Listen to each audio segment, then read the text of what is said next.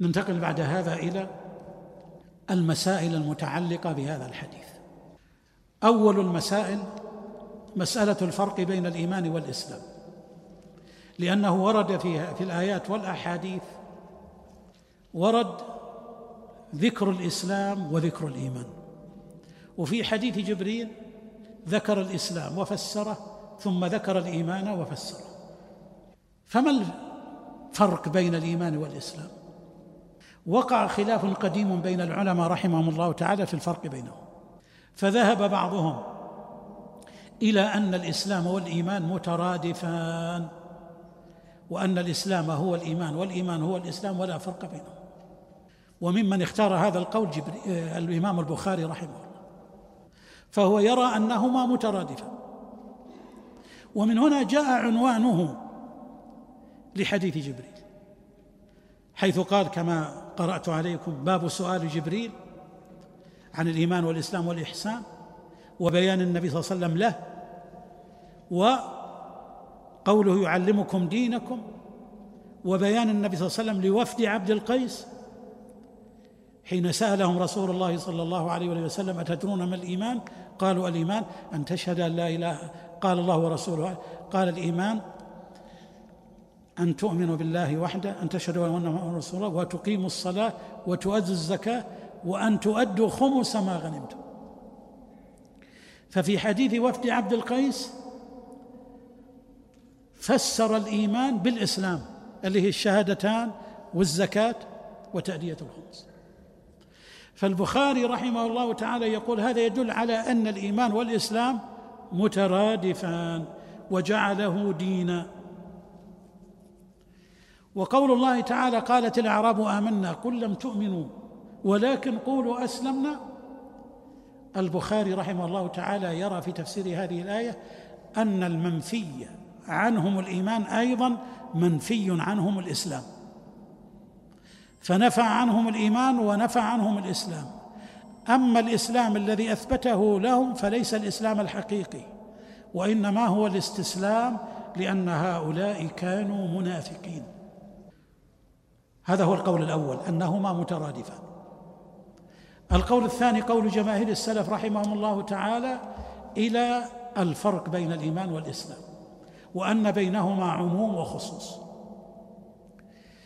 فهما إذا اجتمعا افترقا وإذا افترقا اجتمعا.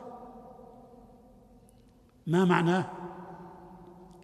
معناها إذا اجتمعا كما في حديث جبريل افترقا. فنفسر الإسلام بالأعمال الظاهرة ونفسر الإيمان بالأعمال الباطنة. ماشي هذا ولا لا؟ وإذا افترقا فذكرنا الإسلام لوحده أدخلنا في الإسلام الإيمان. أو ذكرنا الإيمان لوحده أدخلنا فيه الأمور الظاهرة والإسلام. ماشي هذا ولا لا؟ واضح يا مشايخ؟ في حديث جبريل لما ذكر الإيمان والإسلام جمعهما ففسر الإيمان بالأعمال الباطنة والإسلام بالأعمال الظاهرة. وفي حديث وفد عبد القيس لما أفرد الإيمان فسره بالإسلام من شهادتين وصلاة وزكاة وتأدية خمس. ومثله في حديث شعب الإيمان أيضا فإنه لما ذكره قال بضع وسبعون شعبة أعلاها قول لا إله إلا الله وأدناها إماطة الأذى عن الطريق. ففسر الإيمان هنا بإيش؟ بالأعمال الظاهرة. وهذا هو الصواب أن بينهما عموما وخصوصا وبه تجتمع النصوص. إذا هما قولان القول الأول أنهما مترادفان القول الثاني لا. بينهما عموم وخصوص بينهما تداخل وبينهما تلازم. لكن إذا اجتمعا افترقا وإذا افترقا إذا اجتمعا فإذا اجتمعا نفسر الإسلام بالأمور الظاهرة والإيمان بالأمور الباطنة مع تلازمهما يعني ما نفصل بينهما. وإذا افترقا فقلنا المسلم المسلمون هذا مسلم. فمعناها أنه يؤدي الأعمال الظاهرة وعنده الإيمان والأعمال الباطنة. ومثله أيضا لما نقول أيها المؤمنون فهؤلاء أيضا عنده الأعمال الباطنة ومن الإيمان شعب الإيمان الكثيرة جدا ومنها الصلاة والزكاة والصيام وغيره. ودليلنا قوله تعالى قالت الأعراب آمنا قل لم تؤمنوا ولكن قولوا أسلمنا. والصواب أنه ليسوا بمنافقين وإنما هم أعراب أسلموا حديثا فامتنوا على رسول الله صلى الله عليه وسلم. فقالوا آمنا فقال الله لهم لا لم تؤمنوا ولكن قولوا اسلمنا ما الدليل على أنه ليسوا بمنافقين؟ الدليل من سياق الآيات لأن الله قال في سياقها وإن تطيعوا الله ورسوله لا يلدكم من أعمالكم شيئا أي لا ينقصكم من أعمالكم شيئا. هذا دليل على أن الواحد من هؤلاء الأعراب يقبل عمله الصالح. فلو كان منافقا لا يقبل له عمل. واضح يا مشايخ؟ وأيضا قوله تعالى بعد ذلك يمنون عليك أن أسلموا. قل لا تمنوا علي إسلامكم بل الله يمن عليكم أن هداكم للإيمان. اذا عندهم شيء من الإيمان هداهم الله له لكن هذه الآيات تدل على أن أهل الإسلام والإيمان درجات. ولهذا نقول في الفقرة الثانية الإسلام والإيمان والإحسان درجات عند أهل السنة. أعلاها مرتبة الإحسان ثم مرتبة الإيمان ثم مرتبة الإسلام. فقد ينفع عن الإنسان الإيمان لكن يبقى الإسلام.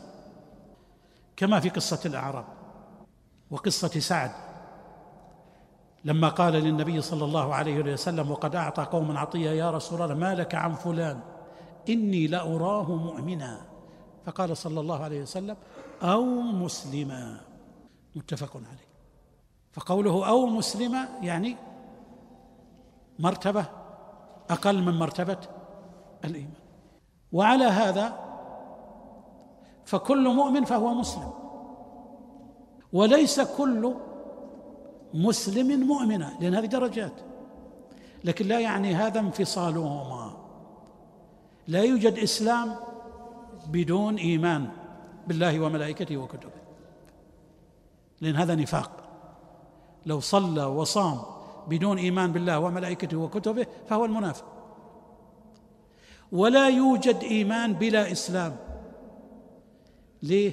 إيمان في القلب ويؤمن بالله وملائكته إيمان صادق. ثم لا يصلي ولا يصوم ولا يزكي ولا يعمل الصالحات لا يوجد. لكن الناس درجات فمنهم من هو درجة عالية ومنهم من هو دون ذلك. والذي دون ذلك هو الذي يدخل فيه أصحاب الكبائر. أيضا من المسائل أن الإيمان عند أهل السنة والجماعة يزيد وينقص. يزيد بالطاعات وينقص بالمعاصي. خلافا لمن أنكر ذلك من أهل البدع من المرجئة وغيرهم. وقالوا لا يزيد ولا ينقص. والنصوص على ذلك كثيرة منها في آيات كثيرات وزادهم هدى ويزداد الذين آمنوا إيمانا. وأيضا حديث ناقصات عقل ودين وأيضا حديث أدناها أعلاها قول لا إله إلا الله وأدناها إماطة الأذى عن الطريق. وأيضا الحديث الصحيح يخرج من النار من كان في قلبه أدنى مثقال حبة خردل من إيمان. فهذا نص صريح في إيش؟ ها في أن الإيمان قد ينقص فلا يبقى منه إلا القليل. أيضا من المسائل عند أهل السنة والجماعة أن الإيمان قول وعمل فعندهم العمل يدخل في مسمى الإيمان خلافا للمرجئة. والمرجئة طائفتان. مرجئة غلاة اخرجوا العمل عن مسمى الإيمان. ولم يوجبوا العمل. فهؤلاء قالوا من صدق بقلبه من عرف بقلبه فهو مؤمن كامل الإيمان ولو لم يعمل شيئا. وهذا كمذهب الجهمية الذين يقولون إن الإيمان هو المعرفة. وقد يتأثر به بعض الناس حين يقول يكفيك التوحيد أو يكفيك أن تقول لا إله إلا الله ويترك العمل بالكلية. والعلمانيون يرسخون مذهب المرجئة لأنه يقول أنا مسلم لكن علي أن أدين بأي نظام آخر. ويكفي أنني مسلم. فهذا كله قائم على مذهب المرجئة الذين يزعمون أنه مجرد التصديق يكفي في ذلك أو مجرد أنه ينطق ويقول لا إله إلا الله كاف في ذلك. الفئة الثانية من المرجئة غير الغلاة وهؤلاء أخرجوا العمل عن مسمى الإيمان فلم يدخلوه في مسمى الإيمان وقالوا الإيمان هو القول والتصديق. لكن أوجبوا العمل خارج الإيمان. ورتبوا عليه أحكامه من الحدود في الدنيا والوعيد يوم القيامة. وهؤلاء هم مرجئة الفقهاء. وهذا الذي جعل بعض العلماء يقول الخلاف بينهم لفظي. ليه؟ لأن هؤلاء لا يدخلون العمل في مسمى الإيمان. عندهم الإيمان هو التصديق. لكن الصلاة عندكم واجبة. الزكاة الصيام الحج. الفئة الثانية من المرجئة غير الغلاة. وهؤلاء أخرجوا العمل عن مسمى الإيمان فلم يدخلوه في مسمى الإيمان وقالوا الإيمان هو القول والتصديق. لكن أوجبوا العمل خارج الإيمان ورتبوا عليه أحكامه من الحدود في الدنيا والوعيد يوم القيامة وهؤلاء هم مرجئة الفقهاء. وهذا الذي جعل بعض العلماء يقول الخلاف بينهم لفظي. ليه؟ لأن هؤلاء لا يدخلون العمل في مسمى الإيمان. عندهم الإيمان هو التصديق. لكن الصلاة عندكم واجبة. الزكاة الصيام الحج ترك المحرمات. طيب ما حكم من فعل؟ قالوا يعاقب. فهم أوجبوا العمل خارج الإيمان ولم يدخلوه في الإيمان. بخلاف الغلاة. الغلاة يقول لك يا أخي مجرد التصديق يكفي. فهؤلاء أخطأوا وخالفوا السنة في إخراجهم. العمل عن مسمى الإيمان لكن تعظيمهم للعمل وإيجابهم له وترتيبهم العقوبات في الدنيا والوعيد في الآخرة يجعلهم في النهاية مع أهل السنة والجماعة. أما الأدلة على دخول العمل في مسمى الإيمان فمثل حديث وفد عبد القيس فسر الإيمان بالشهادتين والصلاة والزكاة. وحديث شعب الإيمان. أعلاها قول لا إله إلا الله وأدناها إماطة الأذى عن الطريق. وقول الله تعالى وما كان الله ليضيع إيمانكم. فهذا كله دليل على مذهب أهل السنة والجماعة في دخول العمل في مسمى الإيمان. خامسا من مسائل الإيمان حكم مرتكب الكبيرة. وهل ينفع عنه الإيمان بالكلية أم لا؟ والمقصود بالكبيرة ما دون الشرك بالله. ما دون الشرك بالله. لأن الكبائر منها ما هو شرك ومنها ما هو دون الشرك. كما قال صلى الله عليه وسلم ألا أخبركم بأكبر الكبائر. قالوا بلى بلى يا رسول الله. قال الإشراك بالله وعقوق الوالدين. فهل يستويان؟ هل يستويان ولا لا؟ لا يستويان. هل هما كبيرة؟ لا لا يستوي. الإشراك بالله مخرج من الملة. عقوق الوالدين كبيرة وذنب لكن لا يخرج من الملة.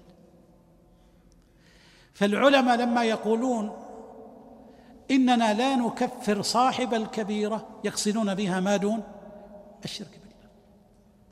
ما حكم مرتكب الكبيرة هذه؟ ذهبت الخوارج إلى أن مرتكب الكبيرة يكفر في الدنيا ويزول إيمانه في الآخرة وهو في الآخرة ويزول إيمانه في الدنيا وهو في الآخرة مخلد في نار جهنم. ووافقهم على التخليد في النار يوم القيامة المعتزلة والإباضية فهؤلاء كلهم وعيدية. يقولون بتخليد صاحب الكبيرة في النار إذا مات ولم يتوب يقابلهم المرجئة. قالوا إنه كامل الإيمان وهو في الآخرة في الجنة. أهل السنة والجماعة وسط بينهم. قالوا مرتكب الكبيرة فيما دون الشرك بالله عز وجل هو مؤمن بإيمانه فاسق بكبيرته. مؤمن ناقص الإيمان. بعضهم يسميه مسلم ويقول لا أسميه مؤمنا أسميه مسلم. مثل لا يزني الزاني حين يزني وهو مؤمن. يقول لا نسميه مؤمنا لكن نسميه مسلما أما في يوم القيامة فعند أهل السنة والجماعة أنه تحت مشيئة الله إن شاء غفر له وإن شاء عذبه.